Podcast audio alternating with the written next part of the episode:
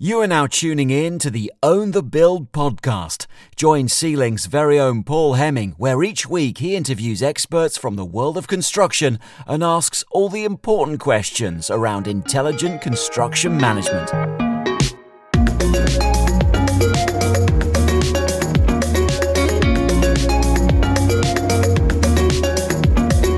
Hello and welcome to episode 88 of the Own the Build podcast with me, Paul Hemming. How is everyone doing today? I'm doing very well. I've been receiving lots and lots of great reviews and ratings on various apps, guys. So thank you very much for doing that. Today, we are joined by a very interesting guest who I'm looking forward to speaking with for many different reasons. I'm joined by Martin Paver today, who is CEO and founder of Projecting Success. They are a passionate team of visionaries project managers, and data scientists on a mission to change the way we deliver projects. I know that everyone listening is already captivated because I am, particularly because Martin potentially sees a vision in the future where QSs, risk managers are less necessary. I have to say, Martin, this is scary, scary stuff for me to hear. Welcome to the show, though. How are you? Thank you, Paul. Appreciate it. Yeah, I'm very good. Thank you yeah, I'm looking forward to this session. So I love spreading the word about you know the future of project delivery, and in some respects, it's not the future. So some of this stuff is already with us now.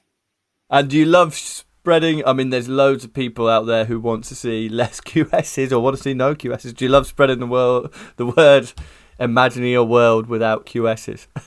so I don't think that's the objective, right? It's not about putting people out of work.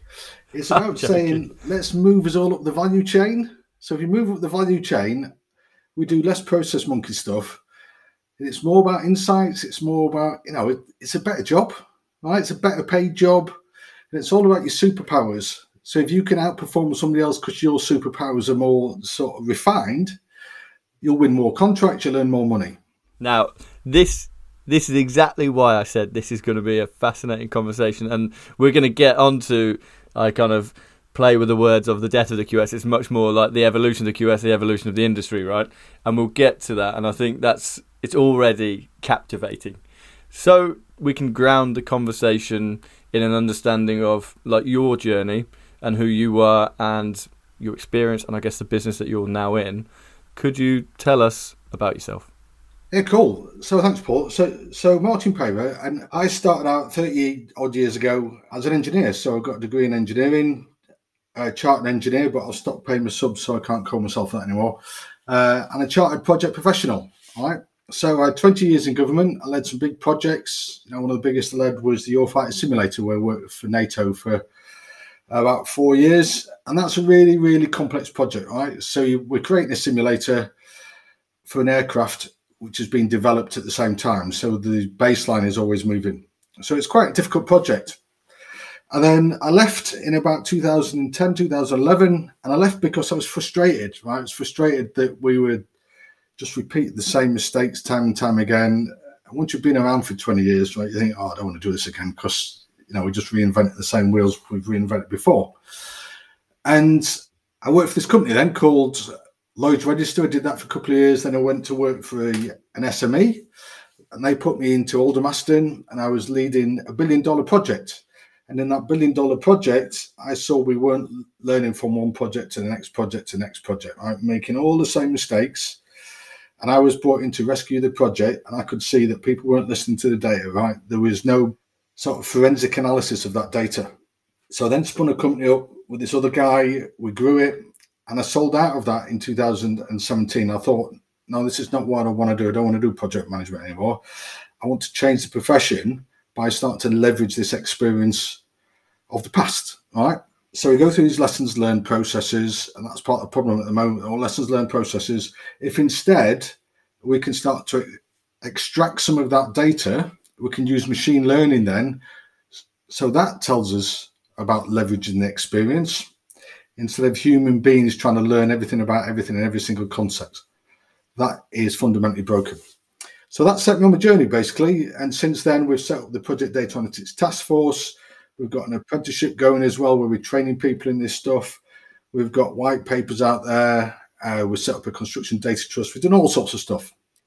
So we're now starting to get to critical mass in the industry where this is now starting to take off. So it's been a five year journey, but it's now breaking through at last. Fantastic, fantastic. No, I can see, and I'm seeing more and more exposure to the topics that you're raising. We've had other people on the podcast um, a few episodes ago talking about similar things as well. When we were talking offline, you mentioned that you, in between the transition from project management to project data analytics, where you are now, there was kind of an in between process, which was I think you were involved in creating something like 20,000 lessons learned, is what you'd, you'd mentioned to me. And that is probably lessons learned will be something that probably resonates with so many people in construction. Because like you say you'd finish your job and then all try and get around the and say what went wrong? What we're going to do right next time round? Which to some degree is kind of what machine learning is all about right? How did doing i guess traditional lessons learned those 20,000 lessons learned that you did what did that look like and how did that then color what you are now doing so, Paul, I set out on a mission and I made myself massively unpopular, right? Because I put in freedom of information requests. Did you enjoy doing that? Um, it was a risk, right? It was a calculated Yeah. risk. And I thought, I'm going to accept people, but if I don't do this, I won't get the data set I need to make a difference. So I knocked on people's door and I said, Would you share these lessons? And no, no, we can't share anything. We're too busy. So what I did instead was to say, Right, if you won't share that data with me, there's a process, and it's a government process, right? It's not me being saboteur or anything like that. It's a government process which enables me to ask for that data. So I asked for the data, and some people gave me it, some people didn't. People who didn't, I went to appeal. I tried again. So I won 50% of an appeal, and one of them I took to court, and I won it at court. Really? And that made me really unpopular. And I what I tried to do basically was to say to the public sector is that it's not your data. You are the custodians of public data. It's our data, right? It's a community asset. So just so I'm just so I'm understanding, sorry to interrupt you. So these are public projects being delivered by contractors, developers, engineers, whoever, who you are saying this is public data, I want to see it so that I can analyze it for the greater public good, roughly. Yeah, yeah, yeah. And they're saying, no, you can't see it. So they were saying it's reputationally damaging. So I went through all the rules, and that's not a valid clause for turning down a freedom of information request. So that's why it succeeded in court was because they said no, on balance, that's not the right answer. So in terms of these lessons learned, right, I got hold of loads of them, and there was one project that was making the same mistake time and time again. I could see it, all right. So I spent months analysing this data, and I was doing it old school spreadsheets, looking through it, right, because I'm an engineer and a project manager. I'm not a data scientist. And I realised there was patterns in that data that nobody was picking up. But you got into the data, and it wasn't good enough. Right? It didn't have the context. It didn't have the the impact statement, so you don't know if the lesson learned is something that's going to save you 50p or going to save you 50 million. And something else you don't understand is if you're driving down a road, right, you don't want to know about every single traffic situation across every road across Britain. You want to know about the traffic situation on the road that you're driving down. So it needs to be contextualized to your sort of specifics of your projects. And this lessons learned process doesn't do that because all we do is fill in a form on a spreadsheet, which is a box ticking exercise. And that doesn't help you with recall. So what we're trying to do through sort of moving away from lessons learned instead, right? So lessons learned is the human process of trying to learn everything about everything. If we turn it into leveraging experience, so we're using the machines to recall the experience contextualized so we can understand what went on before, then you can take account of it so you can mitigate it the next time out. This is fascinating stuff, right? I, I personally find this really, really intriguing because you've kind of gone on the journey from you almost kept the original construction hat on, didn't you? When you said, "Right, I want to go and have a look at all of these lessons learned, and I'm going to find the problem, and I'm going to prove to you how we can all improve." And then you looked at the data set, and I assume you thought, "Crikey, this is a complete mess. We can't actually really do a huge amount with this." And for many people listening, it's quite hard to contextualize that data, how it needs to look, and how you can improve it. But something that I read on your LinkedIn page, which uh, was a quote I absolutely loved because it it made it really simple, right? You, the, the quote that you have on your LinkedIn page is If Ferrari and the Sky cycling team deliver success based on small margins, how can project delivery professionals, aka all us folk in construction, ignore the large margins that are clearly evident from past project delivery. It's time to bring new thinking to a subject that could save organisations millions, save reputations, and transform productivity. And when you think about it in that context, okay, forget construction projects, just think about Ferrari and Sky. It's they're going for milliseconds, or like it's tiny, tiny margins, and we know in our sector that the level of delay the volume of projects in delay, etc., etc. We all know projects have problems. The margins are actually massive, and we're doing nothing to attack them, or until you, we were perhaps doing not enough to attack them. So, talk about then now getting that data set, and then how machine learning can actually help change things. So there's some mixed opinions on this, right? Some people think you can take all the data, you stick it through some magic tool, and you finish up with an answer, right? So there's magic tools out there on the market, and I'm not going to name them. But what I'm finding is is the data in the main is not good enough, and it's not good enough because most of the data is a digitization of existing processes and existing forms. Right, so we take a form from 20 years ago, like a lessons learned form, and somebody comes along and says, oh, "We've got an app that looks like the lessons learned form, but is now an app." So nobody sort of stood back from it and said, "What's the problem statement that we're trying to answer?" right? So what we're trying to do through the task force and through some work we're doing with the Environment Agency and various other people is to say, so with HS2 as well, we're going to look at carbon, we're going to look at climate resilience, risk, and next generation PMO, is to say, what is the problem statement that we're trying to answer? So risk management is the human process of guessing what's going to go wrong on a project.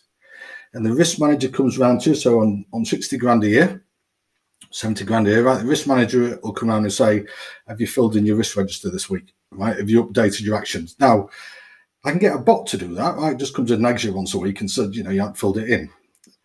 In fact, it's smarter than that because it'll tell me if it's filled in or not, right? So it's conditional. But that's not what we're trying to do, right? We're not trying to fill in a spreadsheet. What we're trying to do is to minimize the downside and maximize the upside. And that's not risk management, right? That is uh, things like uh, change control, it's things like compensation events, it's, it's things like uh, logistics, and risk is just one part of it. We've artificially constrained it because 40 years ago somebody said this is what the functions are. Right? We've got a function of change control, so those people sit over there. We've got a function of scheduling, those people sit there. We've got a function of risk management, so those people sit there. That's the way we broke the problem down 40 years ago. And now we've got data, and data can segment that that, that problem space as we want to segment it. So it looks for clustering and it looks for s- sort of similarities in that data set. It presents back to you about what the clustering is. It might be around risk, it might not be. Let's use the tools to give us that. Can you give any examples that allow us to, you know, think with context? Okay, because it's it's all quite abstract at the moment. Is there any like examples where you can say this is how we analyze this data and this was the output that you can share with us? So it's early days, uh, very, very early days in this, right? So if you look at nPlan stuff, right, nPlan is doing some really, really cool things. So they're trying to move this. And there's people like Nodes and Links out there as well, Alice Technologies, all those sort of people, Buildots. They're all, all now getting data and they're saying that we can save X percent on a project because we can preempt where we think the variance is going to come from, right? So that's based around a slice of data, which is probably scheduling data. What I'm arguing is is that I don't think that is a road that's going to get us to the destination where we need to be, because for me it's not a single data set, right? It's got to be an integrated data set. I've been told something about health and safety today. So the health and safety executive is pooling a load of data on observations and, and incidents and that sort of stuff. And I said, but what's the correlation between that and schedule pressure? right? So if you're putting something under loads and loads of pressure and they start to make shortcuts, does that result in incidents? And something else which you're trying to do in terms of health and safety to say, right, if I've got an option of doing a load of formwork or doing some precast stuff, what is the trade space in there about cost, uh, productivity, health and safety, etc. We haven't got that trade space at the moment because that analysis is not being of appropriately conducted. So that's what we're trying to fix, basically. So in terms of the evidence, right, it's patchy. It's patchy. And what we're trying to do through the Project Data Analytics Task Force is to start to formulate some of that evidence and to really get it going. So, in short, the challenge. I mean, we, you you can look for results in all other sectors. We just talked about Ferrari and uh, Sky Team Sky? The evidence is there. The challenge that we have in construction is that we're not pooling and sharing our data, and perhaps actually we can talk about that a little bit more because there's a couple of other questions I have. But let's do that right after this break.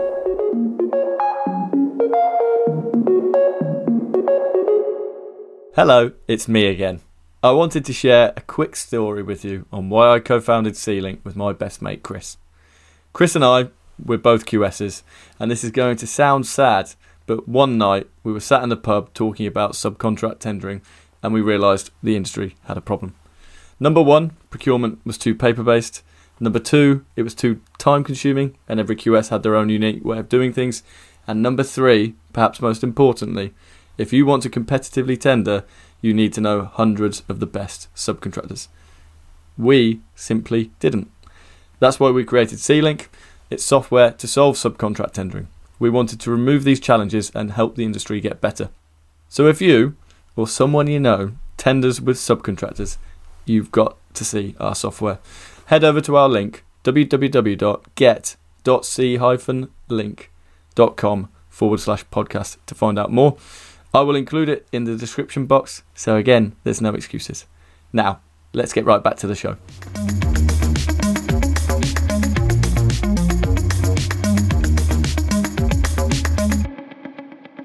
I am very impressed, Martin, by your approach to this. I didn't realise that you were doing in your past freedom of information requests and going to that extent and as an industry, we are plagued by fragmentation. You know, different commercial interests, and it's it's all it's it's a difficult industry in in many ways. And having someone trying to unify that with the different organisations that you are, and trying to pull all of this information together is clearly what we need. So, kudos for that. I want to touch on the experience that you had with trying to get your 20,000 lessons learned where people say, no, I don't want to give you that, I don't want to give you this because commercial interests were potentially exposed. Is that five years on, or however many years on, does that remain an issue for the data and analytics community in construction? Because that is the key to everything, right? Yeah, it is. We need it the is. pool of data to be rich and getting richer, and then we will all theoretically, as industry, get richer and richer. Yeah. So so uh, there's some fundamentals here, right? So the first fundamental is why are you in business as a construction company? Is it because your intellectual property is better than somebody else's intellectual property, right? Which I don't believe because people are moving around from Jacobs to BAM to somewhere else. You know, everybody's moving around all the time. So if you've got secret sauce, it tends to get shown out. So I don't believe that's the case. Now, what is the case is people keep on refining through lean, they get better and better innovation, etc. So you outperform on the basis of your rate of change you don't outperform on the basis that I've got some secret sort of construction methodology that nobody else has got. So if that's the case, why don't we just open up what everybody's doing and the person who starts to innovate the most is the person who's going to win, right? So you start to pick up more and more work. So we've been talking to the Infrastructure Projects Authority. There's a cracking lady in there called Joe Jolly, and she's just taken up role and she's responsible for transforming project delivery across all of government. And Joe's view is, as a client, they've driven the entire industry all based around price. So it's a race to the bottom. All right. So we could flip it around now and say, right, if you can work collegiately and you start to pull your data, pull solutions so we can make the industry better, improve project delivery performance, drive up investment confidence, right? So if you say it's going to cost this amount of money, it costs that amount of money or less. If you can do that, and you contribute to that overall body of sort of knowledge and data and information, you're the person I want to work with. Right? I don't want to work with an organization who sits on all of my data and tries to sell it back to me, sticks it into tools that they want to charge me for, whatever. So that's what they start to say. Now, when's that going to happen? I think it's going to start happening pretty soon. It's definitely going to be in the next RIS framework, right? Some of this thinking is going to be in the next RIS framework for, for national highways. So it's coming right? This is coming down the tracks. So what does that mean, right? it means we need to find a way of pooling data. So what we did about four years ago, so me and a chap called Grant Finley and Gareth Park, so they were from Sir McAlpine at the time, and Grant's moved on to MSG since. We put proposals into government, innovation proposals to set up a construction data trust. And they came back and said, no, it's not going to happen because it's all too difficult and nobody's going to collaborate, right? We don't believe industry is going to collaborate. So we tried again. And then you said, you said, hang on a minute, check my track record out. I am willing to do nigh on anything and go to court for this. And they said, all right, actually, fair enough. Let's give you a go. Yeah. So we put in four innovation proposals, right, into loads of different parts of government, whatever, and they all failed. And they failed because people were judging their preconception of whether this thing's going to work or not. They weren't judging the idea. So me, Grant, and Gareth says, right, let's make it happen. So I've been pumping in loads of effort, and they pumped some money in. I pumped some money in, and then we got in people like a chap called Matt Hyam, who's the Chief Digital Officer for Costain. We've got Michelle Barkus, who's the Chief Information Officer for Mace.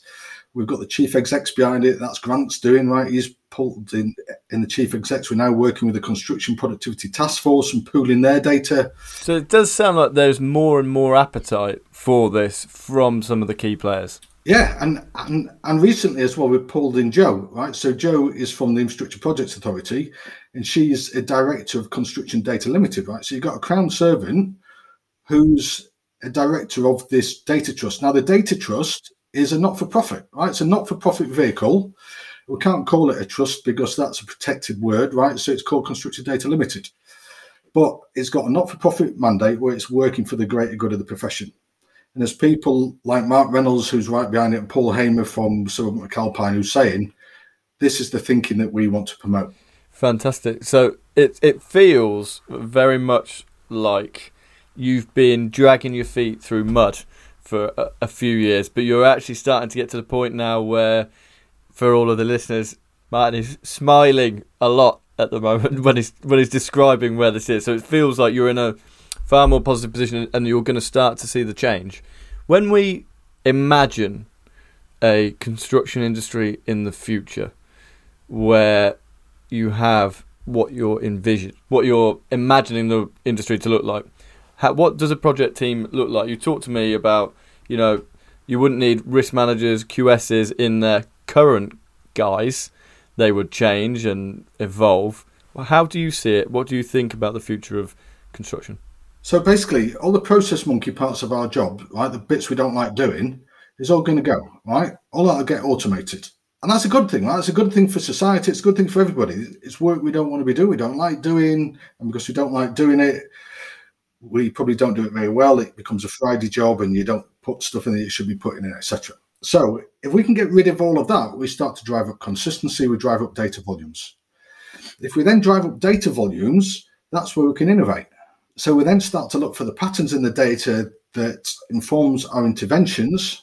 So we're now starting to intervene on projects based around what the data is telling us, not based around hunches, assertions, pet projects, etc. So it's all data driven. And if you don't follow the data, you leave a forensic data plume. And if you don't follow it and your project goes pear shaped, then you can bring somebody like me and I'll say, you know, they didn't listen to the data so give it a couple of years of that, right? There'll be court cases around that as well. Is that you know somebody didn't listen to the data, they were reckless, and then we'll flip the industry that way as well. So I think all of this is coming, just the pace of it, and it's all possible today. It's just data volumes, pace, ambition. And so, if you're a QS, that I know that there are young QSs, there are intermediate QSs, there are senior QSs who are listening to this show right now, and they are thinking, "Oh, it sounds like a load of nonsense to me." Or some of them are thinking, this sounds fascinating, I'm really interested. What would your advice be to someone who is a QS about how they can not retrain or but how how they can picture their future in the industry and how they can become a pivotal part? Because it's almost you could argue like this is we're actually reporting at the very beginning of a revolution here right? And you can position yourself if you are a professional young professional whoever in a completely different way so that in 5, 10, 15 years, when this is mainstream, you're going to be in a position of power to some degree, right? Yeah, yeah. So, so I'd recommend Paul. You don't ask me. You ask the chap called James Garner. So James Garner's from Gleeds. He's now joined the task force, and I bumped into James a few years ago. And James is a senior director at Gleeds. He was a QS. He's, he's been doing cost estimating for years, etc. His job has completely flipped. So he's now in charge of data and insights for all of Gleeds globally. And that is now changing the way that Gleeds are operating. It's changing their thinking, and they're one of the thought leaders. And he put me in front of their chief exec. So they are really pushing this at pace. And they're pushing it because of the work people like James have done. So James is up there, he's mixing it with the top of the shop in a massive organization. And we had James on the show, believe it or oh, not. Did you? 20, 25 episodes ago. Right. And I think it was episode 63. And fascinating chap, passionate about this topic. And like you say, QS turned data analysis, isn't he? That, that's, that's, that's his journey. So there's a difference between being a practitioner, right? So there's some people who's going to be hands on with these tools. And there's some people who just need to know how to do it if you've done something, if you played about with Python, if you played about with BI, you've done data pipelines, you understand data security, then you can go toe to toe with Microsoft. You can go toe to toe with your suppliers. You can talk to your clients on an equal footing. And that's exactly what he's done. And that's driving his strategy. He's now upskilling about 100 people who's been through a one day course. He's got another like 20 people, 30 people going through the apprenticeship so it's not old school apprenticeship. It's not like you know when you're 16 and you do your youth training scheme type stuff. If you've done a degree, that doesn't last you a lifetime, right? We've all got to do sort of top up training. This is just top up training, right? And people think, well, if I've done a degree, I've got to do a master's next. Who's saying that, right? That's just a society thing. What you need to do is just get another increment of training. So the training we run is a level four course. It's a 15 month course where it's 12 months and then you do your portfolio at the end. And that basically tops up your training. And it's not just about how to drive Power BI and stuff like that. It's changing the way you think, right? So all this about the forensic data plume of data. It's talking about data trust. It's thinking about the value of data in terms of a byproduct of a process. We're just not exploiting it. And those people who start to shape that, people like James, are just going to outperform all of their peers massively. And I'm already seeing it. I'm already seeing it. Yeah, I can imagine, and that's why you know there are many, or there are not many opportunities, you know, in life where you can kind of see something in advance. You're obviously a long way ahead. You've been working on this tirelessly for a few years, but if I was, I'm not a practicing QS in industry anymore. I've got my own business, but if I was a QS thinking about where I wanted to be in the future, effectively, what you're saying is a lot of the future work is going to be done for you by machines, etc. But I guess what you can become is a pioneer, a bit like James, right? In it's almost like you're becoming a QS slash data scientist in some. It's kind of like a weird equi- equilibrium between the two, right? A, a blend of the two. Um, and if you can get to, if you can start thinking about that role and how your role is going to evolve in five, ten years' time, now you're going to be way ahead of the game, right? Which is exactly how you were describing James's journey.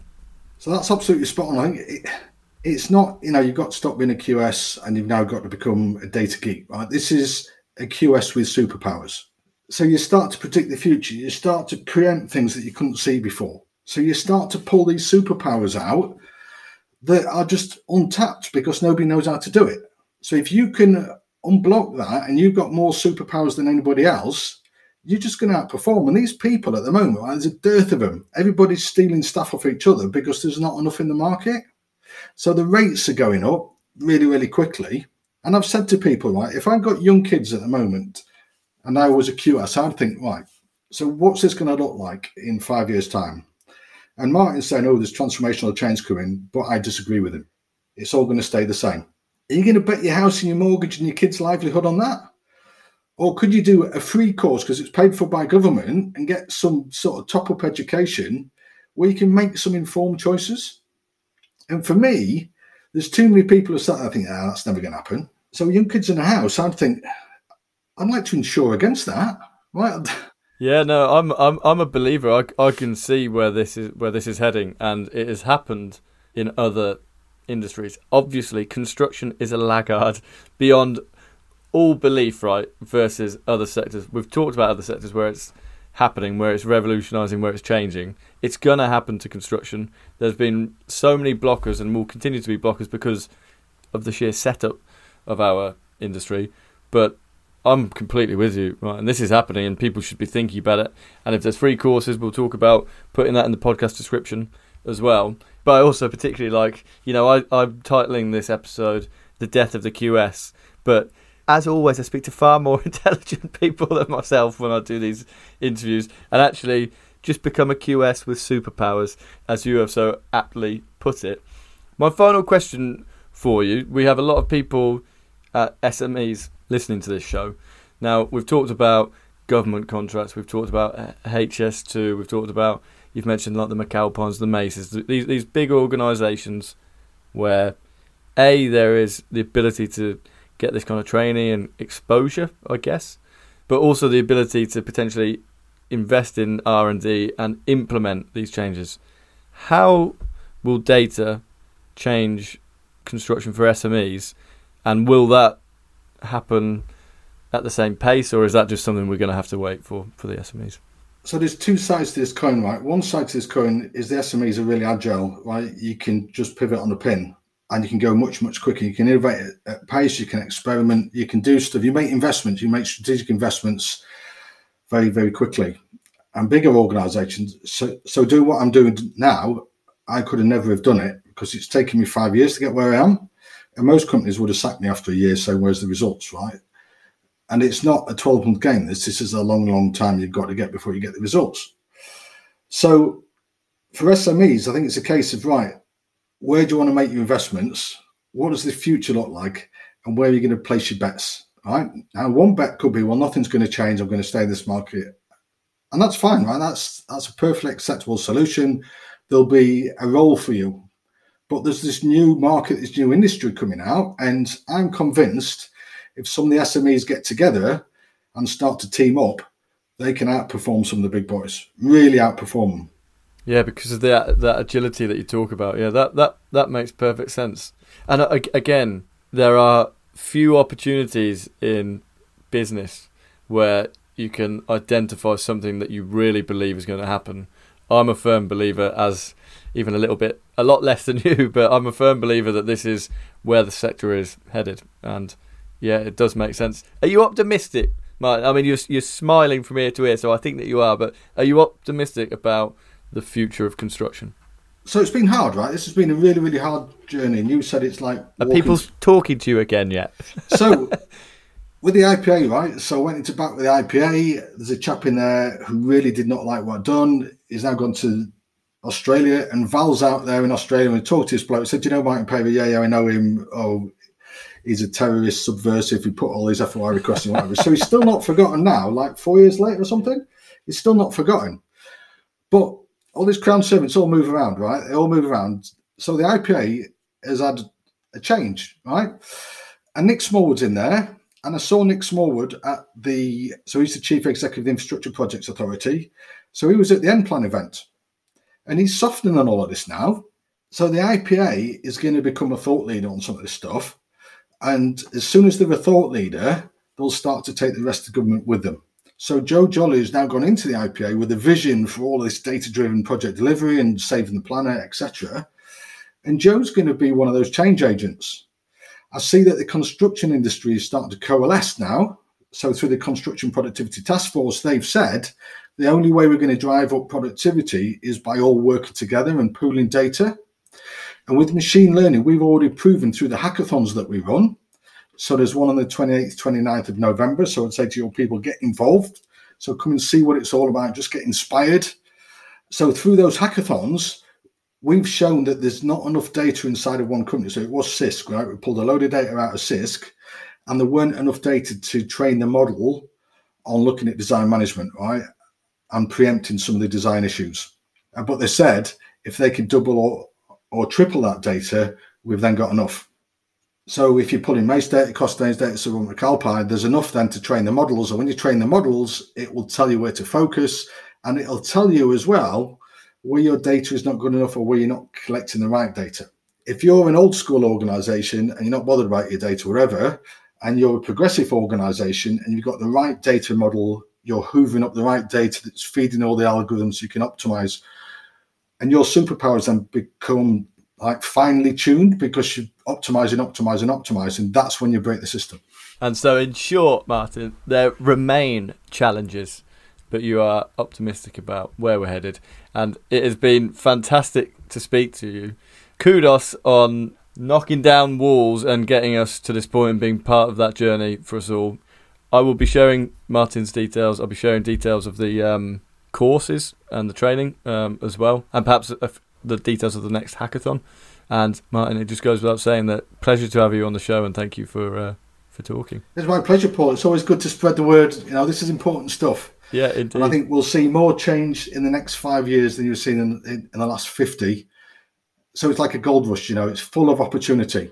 And for some people, there's downsides, but the upside is far, far bigger. Embrace it and change the world. It's coming. Fantastic. Well, guys, on that note, on that positive note, I will leave you and I will speak to you next week. Thanks so much, Martin. Take care, mate. Okay, cheers, Paul. Thank you.